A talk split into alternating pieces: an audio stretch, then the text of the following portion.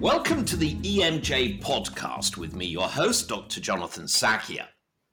This week, I'm joined by Ai Lyn Tan, Associate Professor at the University of Leeds School of Medicine, Director of Research and Innovation at the Leeds Teaching Hospitals National Health Service Trust, and Honorary Consultant Rheumatologist at Chapel Allerton Hospital, all here in the UK, of course.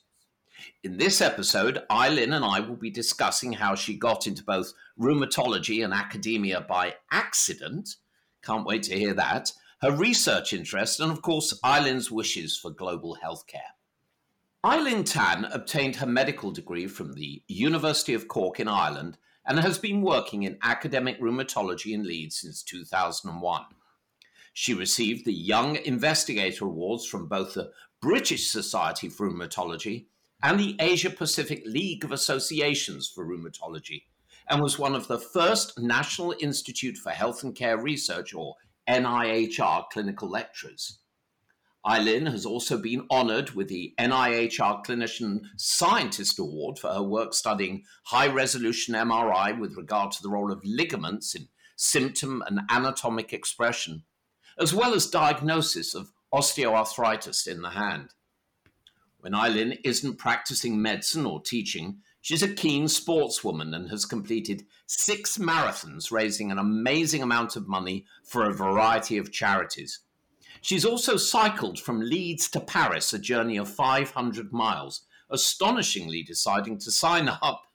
And this cracked me up when she didn't even own a bike and couldn't even ride.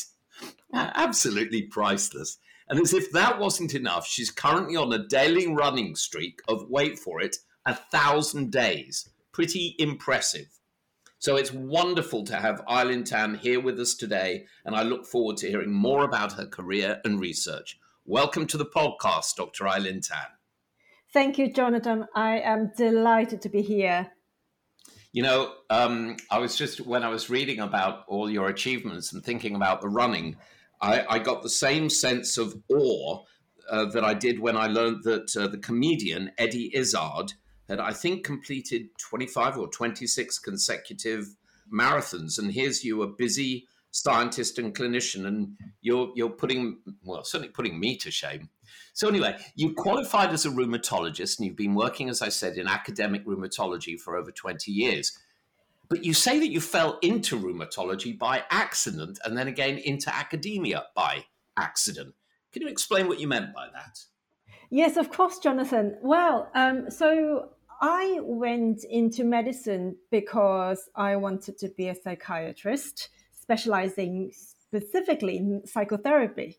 So naturally, I went to medical school and, and I was on the right trajectory to becoming a psychiatrist. At the end of my qualification, someone suggested that I should probably do some general medicine before I specialized in psychiatry. So I did. I went into general medicine. I was in what's then called a senior house officer rotation, which included six monthly posts in a number of um, specialties. At the interview, I did have the option of choosing which combination of jobs to do this training in, and I chose the only combination of rotation that had accident and emergency within it because I know that I didn't want to spend a career doing accident and emergency, but I wanted to have some experience within it. So I chose that combination of rotation, which happened to be the only combination that had rheumatology in it. So there I was spending six months in a variety of medical specialties, including cardiology, renal medicine, elderly care, etc. And I absolutely enjoyed every single six month rotation I was in. And of course, I did rheumatology then. And I, did it at a time when treatment suddenly escalated in terms of what we can offer patients then.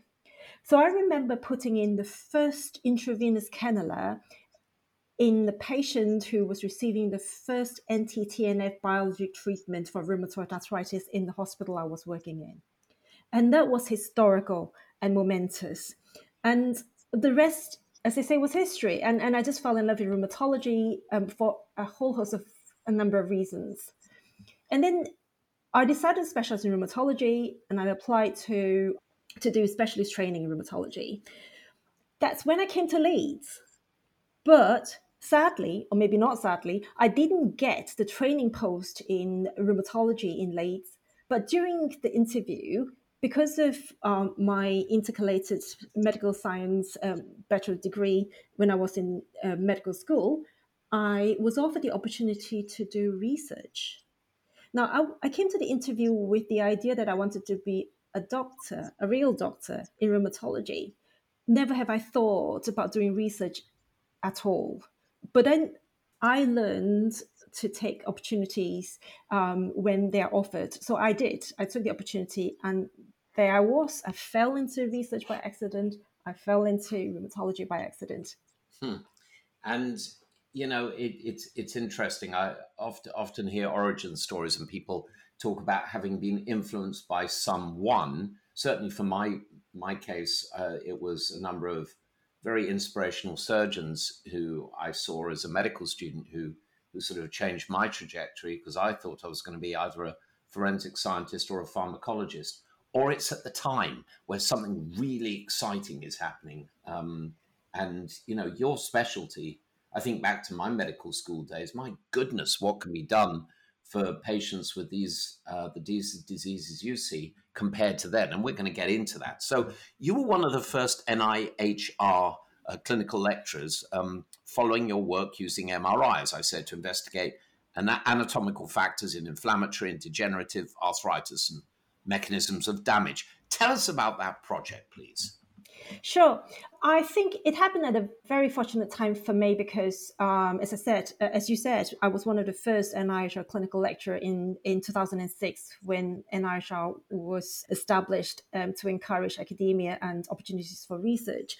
So this particular research um, was using high resolution MRI, magnetic resonance imaging, to scan arthritic joints so that I can understand the pathogenesis of arthritis. So I focus my research on the small joints of the hands because these are commonly affected in a variety of arthritis, whether it's inflammatory arthritis like the, the more commonly known rheumatoid arthritis um, or psoriatic arthritis, and the degenerative arthritis known as osteoarthritis. So I was able to look at the different structures within such a small joint with the very high resolution MRI um, and looking at the the, the ligaments, the tendons, the bones, and the soft tissue around it to see how they are affected, when they're affected, who gets them, and, and to understand how they come about. Okay. So you, you've supervised several research projects, including uh, you served as a principal investigator in a number of clinical trials, and even though we've we've primarily got a medical audience, a lot of folks who are not doctors listening. So please, for the benefit of those who don't know about how research in general gets planned and executed, tell our listeners a little bit about that, please, and how you got involved in in projects. Um, maybe using one as an example. Sure. So I think all research and all good research come um, from a good idea or in fact a good question and that comes from issues that we have with either a lack of understanding of certain condition or a lack of treatment so projects start with with what's called a hypothesis so a hypothesis is often um, an idea of something that uh, may be true that you're trying to prove. You're trying to show the evidence that this is true. So the idea then becomes a plan. Um, a plan of how you're going to execute the project to come up with the evidence to confirm your hypothesis. So once you have the plan, um, very often clinical or medical research involves patients and participants volunteering to um, help alongside the research. So therefore, it often has to go through an ethical board approval to ensure that the research method is robust, the patients and the participants are safe within this research, um, and, and that the integrity of the outcome or the result can be substantiated by the, the data. So once that's approved, um, we, as part of the process, we need to ensure that the infrastructure, um, facilities, the personnel involved, the team, I guess, the research team is there to ensure that the research goes on in uh, a manner that it will complete on time and recruit to the target of whatever number of participants you need or or whichever criteria you need to, um, adhere to. So the research happens, the data is collected, and then finally, analyzing the data is another important bit and understanding the data. So once that's done, the next process is um, writing up the results and the report and publishing it so that the research, the project, and the outcome can be shared um, to the wider public, that, and that could include patients and other researchers and health professionals. So I think that's how research comes about in a nutshell. I think it's important again, and of course, you know, some physicians who or other medical professionals may not have engaged um, firsthand in any research, and you know, magically a paper appears in a journal. I think it's also important to say that such papers are sent out for peer review and that there's um, a period of time between submission and publication. And then the findings get debated in the pages, and then people, you know, double test the hypothesis by repeating the research because that's the basis of good science, isn't it? Is it repeatable? So you know, one of the challenges from, and I've been involved in journals um, over over the years. If you're doing something groundbreaking, how the heck do you get it peer reviewed? Because by that means, you know, it gets sent out to other people who are experts. But if you're the biggest name in the field, how does it get peer reviewed? It's a bit of a challenge, isn't it? Yeah, so so that's an interesting dilemma. So um, so I'm the editor in chief for an open access rheumatology journal. So I'm heavily involved in the day to day reviewing of papers, including selecting potential appropriate peer reviews for papers. And you're absolutely right. Even articles submitted from um, from very senior, experienced authors, it can be challenging, but not impossible, because that's the purpose of the peer review process no matter who you are, what seniority or uh, you are, the work still has to be of quality. And the peer reviewers equally have a responsibility of ensuring that whoever or wherever the study comes from, the integrity of the results needs to be as robust and useful ultimately for science, medicine, and patients. Yeah, absolutely. Well, let's look at an example of something you've published. Few years ago, you co authored a paper entitled The Need for Biological Outcomes for Biological Drugs in Psoriatic Arthritis. Could you sum up the key findings of the project and maybe even just start with, for those who aren't familiar with psoriatic arthritis, and what, what's meant by the need for biological outcomes for biological drugs? Um, sure, yes, of course. Um, so, that particular paper is an editorial I co-wrote with um, Professor McGonagle, and it was um, an editorial based on an article in the same issue on MRI in psoriatic arthritis. So, what is psoriatic arthritis? It is an inflammatory arthritis. That means that um, there is inflammation involved in the body to create inflammation within the joint, um, resulting in arthritis. And what that means for patients is that they may get stiffness in the joints, swelling, pain, and as a result of all that, discomfort, um, disability. Psoriatic arthritis is interesting because, as the name suggests, it also often involves the skin, in in which that patients have a type of rash called psoriasis. Psoriasis can also affect the scalp and the nails, so there are a variety of tissues in the body that can be affected in psoriatic arthritis. One of the unifying pathology within psoriatic arthritis is an entity called enthesitis. That means that it's inflammation of a structure called entheses. An enthesis is a structure where um, it describes the attachment of the ligament, tendon, or joint capsule to bones.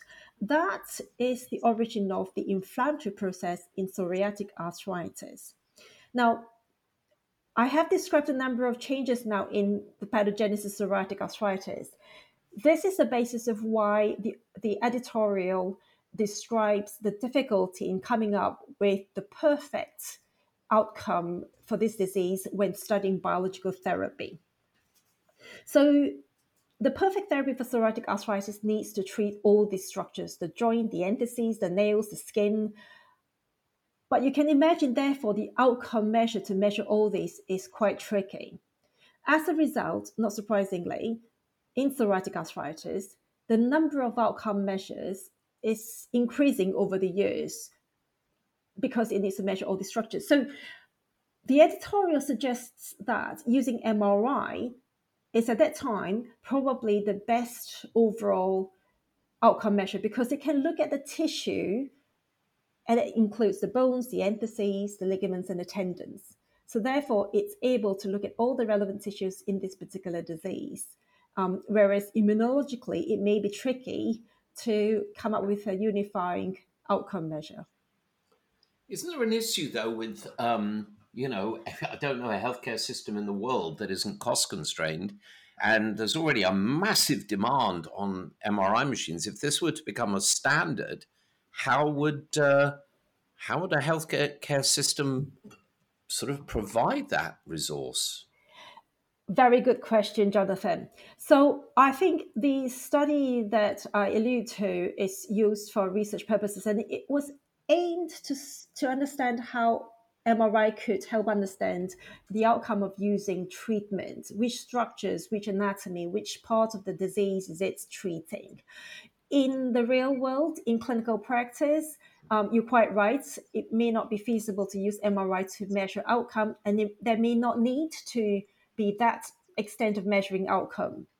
Interesting. So, your activities, as I said in the introduction, have led to some awards, Young Investigator Awards from both the British and Asia Pacific uh, folks. Amazing achievements. Talk, talk to us a little bit about what part of your work led to those um, those awards. And this is an opportunity for you not to be humble. Please tell us.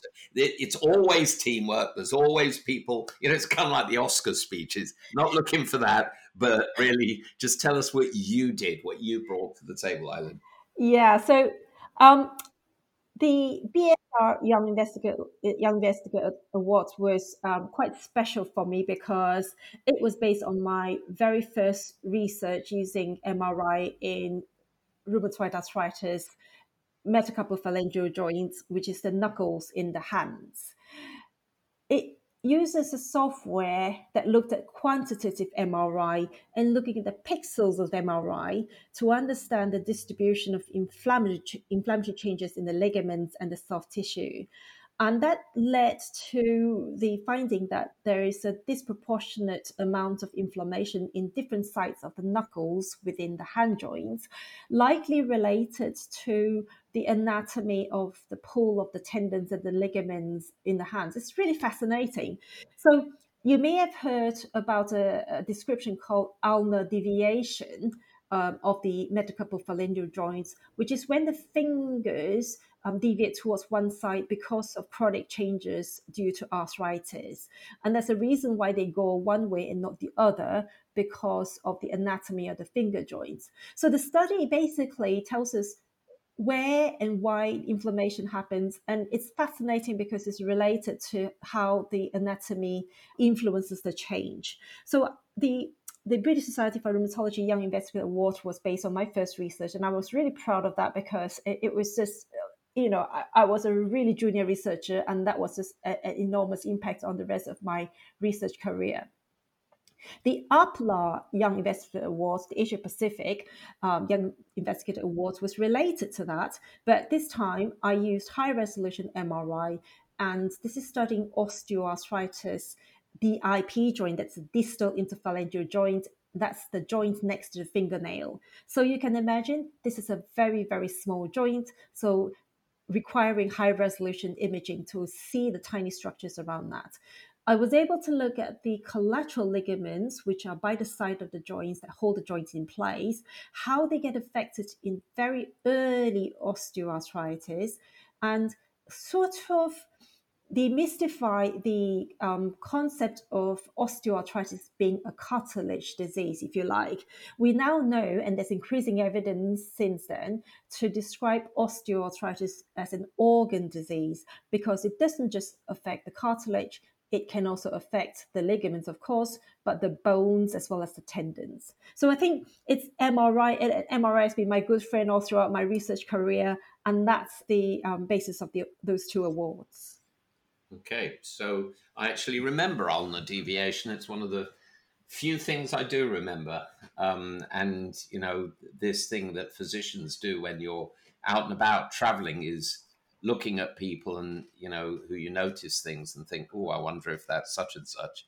So, can you tell us your thoughts about how patients can best be helped, supported to accommodate to the new version of themselves and what the new choice of drugs can truly achieve? So, have at it. The floor is yours.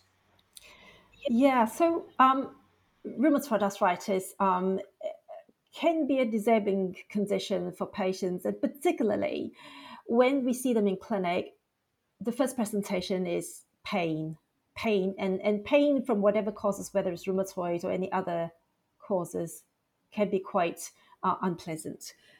So I think part of the management and treatment of this condition is to help the patients understand the disease and manage the expectation of how they could get better and how they can help themselves. So, part of the understanding of the arthritis, like rheumatoid, is that it doesn't just involve involve the joints. Yes, the joints is uh, a problem, but it is ultimately a systemic condition.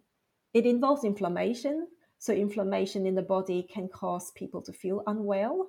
So, fatigue being a major and probably quite a difficult aspect of rheumatoid arthritis to treat. So, I think it's explaining the basis of the condition to the patient and what they can expect and try to sort of connect the other symptoms that they may have that they may not realize is connected to rheumatoid arthritis. So I think spending a lot of time providing information and education about the condition is absolutely important. And I think for patients to understand the basis of the condition is really empowering. Once that's provided, I think so clearly the patients need to know what can be done to help. There are a lot of treatment now. So as I said, over 20 years ago, I put in the first intravenous cannula for biological therapy. We now have more than a dozen options of these available. Patients can have opportunities to get really good treatment. So I often say that once the diagnosis is made, the good news is we can now start the journey towards getting them feeling better. The condition can affect not just the joints or the person, but family, work, enjoyment, hobbies. So the lifestyle is, can be affected. But it doesn't mean that they are disabled just because they've got the diagnosis. A lot of people with rheumatoid arthritis lead a very, very healthy, enjoyable, normal life. And I think the reassurance that just because they have arthritis, they aren't going to be in a wheelchair is very, very important. So, other than medical therapy, there are a lot of lifestyle adaptations that can help. Um, stopping smoking is important because there's evidence that smoking can promote the development of rheumatoid arthritis. And healthy diet, exercise is equally important. And increasingly, we recognize the importance of working, occupation. So, helping people to stay in work if they are at work um, is very important for both the physical and mental health. So I think the short answer to that would be providing as much information about the condition, answering questions that patients may have about the conditions and medication, and supporting patients throughout the journey um, with regards to their arthritis. Yep.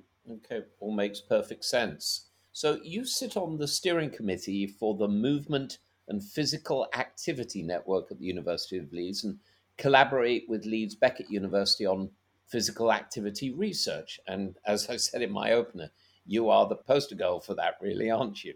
Two of your current research interests are the impact of health conditions on physical activity and, conversely, the effects of physical activity on health. Come on, give us some more information about this research you're undertaking and the benefits exercise offers to your patient group. Sure. Yeah. I, am really, really grateful that at the University of Leeds, physical activity is high on, on the agenda. So we have this group that I um, I sit on, as you mentioned, um, and the aim of the group is to foster collaborative research um, and um, work towards um, improving physical activity for everyone. So the most recent research that I have been involved with regarding physical activity together with Leeds Beckett University is involving patients with, with rheumatoid arthritis. So, um, as I mentioned earlier, in rheumatoid arthritis, lifestyle changes is important. Um, pain in rheumatoid arthritis can affect patients' ability to exercise, but we also recognize that physical activity and exercise is very important in all of us, but also in patients with arthritis, including rheumatoid arthritis. So the, the, the study that, uh, that you mentioned um, involves investigating how feasible it is for patients with rheumatoid arthritis to, in, to engage in exercise. The outcome is that, interestingly, um, exercise do not worsen patients' arthritis. And I think that's important to mention because a lot of people feel that um, because they have joint problem, they have arthritis, they are worried that if they move and they exercise, they might hurt more, they might do damage to their arthritis or their joints. But the converse is actually true in a controlled manner. So we do encourage exercise in all our arthritis patients. Whatever they can do in terms of physical activities, we encourage um, because it does help the mobility, the flexibility, and strengthening the muscles, which holds the joint in a stable position, therefore redu- reducing stress in the joints and potentially reducing symptoms. So I think reassuring patients that exercise is good for them. Yes, it may ache a little more after exercise. We all ache after exercise, so therefore it is very normal. And this period of aching don't last, they do subside. So therefore, it, it is possible for patients, even with arthritis, to exercise on a regular basis. And another research that we did recently, and of course, the pandemic had influenced a lot of our research. And one of the research we did was to look at patients with arthritis and their physical activity level.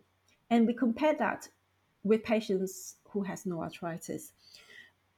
The difference between the two groups is the level of physical activity for a number of reasons. So, patients with rheumatoid arthritis over the pandemic involved less physical activity in their life lifestyle compared to people with no arthritis. And this is because of a number of barriers. One of the major barrier is access to facilities um, to exercise. Now, you may argue that this is not surprising during lockdown because everything was closed, no gyms were open. But the difference is still more significant in patients with rheumatoid arthritis compared to those without rheumatoid arthritis. So the other thing to say is that we don't have to go to the gym to exercise. There is a lot of creative way of exercising without needing to go to the gym. We don't need any equipment. So there's a variety of exercises that can be done at home at the patient's own pace um, for their own benefit. And I think most importantly, something that people enjoy doing will be more ben- beneficial because it ensures that people are likely to engage more in those activities that they enjoy doing. So, finding a form of exercise, be it swimming, walking in the park, or whatever they enjoy doing, will be a good way of realistically encouraging people to continue with regular physical activity. Yeah, makes perfect sense. I remember hearing a while, oh, a good long time ago, about school districts actually in the United States complaining about not having any money, and that was why children why the obesity epidemic was growing in children because there was no money to buy exercise equipment in schools. I'm thinking, what? What? They can run around in the playground, you know, kick a tin can for goodness sake. Um, just be active, absolutely. So, you're a, you're an honorary consultant rheumatologist um, at a hospital, as I mentioned.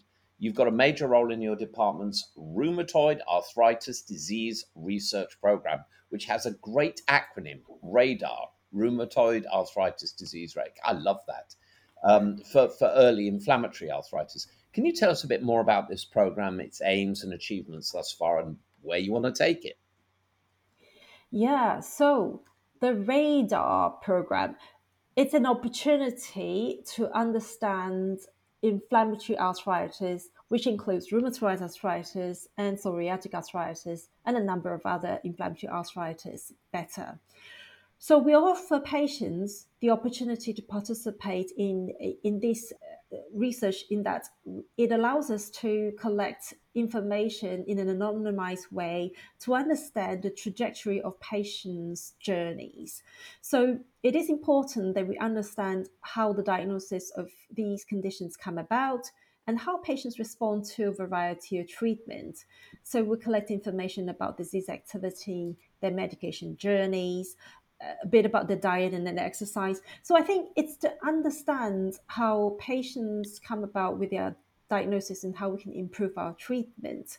Um, it then provides um, repository of valuable information in a variety of settings that we can dwell into in terms of answering a, a, a questions. So we're able to look at how physical activity levels affect patients' disease, how quickly pe- people with arthritis need to change medication, or in fact, do the diagnosis change? Because sometimes patients are diagnosed with what's called undifferentiated inflammatory arthritis, um, and then they become rheumatoid arthritis as they progress. So there's a lot of questions still to be answered, even though we understand a lot more over the years. There's still so many questions to answer because um, this is the basis of how we now have so many biological treatment that we can offer our patients compared to once upon a time when we only have a handful of treatments.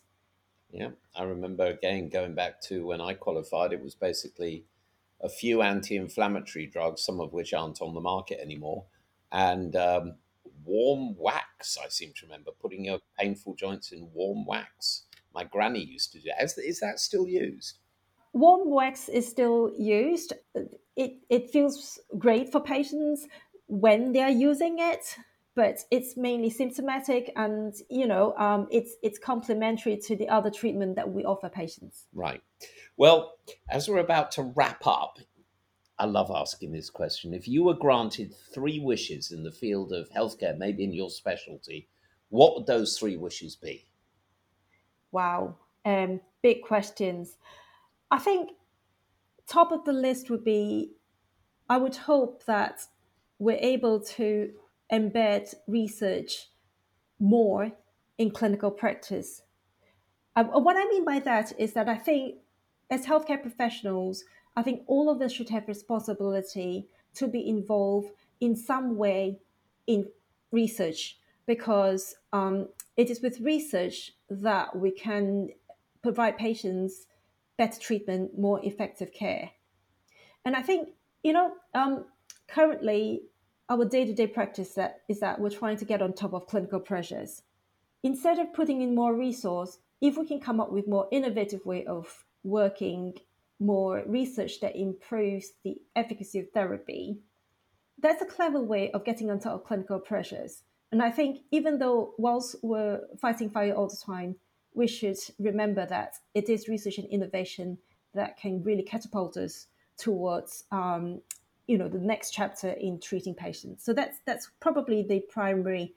The other two then i think i'd reserve for i think i can't not wish for physical activity being available for everyone. And as you mentioned earlier um, about playgrounds and equipment we don't need sophisticated um, equipment. We don't need um, you know high tech uh, equipment. They're nice they can help but we don't need them for everyone to be involved in physical activity. And i think these will come about if we have um, guidance policies um, focusing on environmental changes, infrastructure, and opportunities truly for everyone to be able to participate in physical activity um, so we can have a better health um, for all of us. And then I think the final wish would be related to patients again, because I think we need to listen more to what patient wants.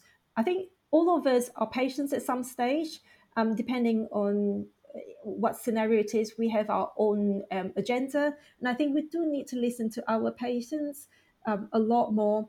And um, just to give you an example, we need to have uh, be more proactive in this aspect. So um, for rheumatology advances in practice, um, um, I instigated um, providing lay summaries to all our manuscripts so that even though it is a scientific journal, patients and non specialist healthcare professionals are able to understand the manuscripts because they are written in, in lay language. So it benefits um, everyone, including patients and public. So I think we all have responsibilities in engaging more with patients because ultimately, in healthcare, um, as doctors and health professionals, we aim to benefit patients. Wonderful. Well, I'm afraid that's all we've got time for today. I'd like to thank you for taking uh, time out your day to talk to us, uh, Ai Lyn. You've been an absolutely wonderful guest. You've enlightened us about rheumatology, your fascinating research, and thank you for everything that you do for, for patients. Um, I'm going to be sending my friends to talk to you rather than me. It's been an absolute pleasure speaking with you. Thank you, Jonathan. I've really enjoyed our chat. Fantastic. Well, Folks, please check out our show notes and you can follow Ai Lyn on Twitter using the handle at Dr. Ai Lyn Tan. That's A I L Y N T A N, at Dr. Ai Lyn Tan. And please consider subscribing so you never miss an episode and check out all the great shows uh, in the EMJ archives. Please join us next week for another fantastic episode. Until then, I'm Dr. Jonathan Sackier I thank you for listening to the EMJ podcast. And until next time, stay safe, stay well, stay curious. Bye for now.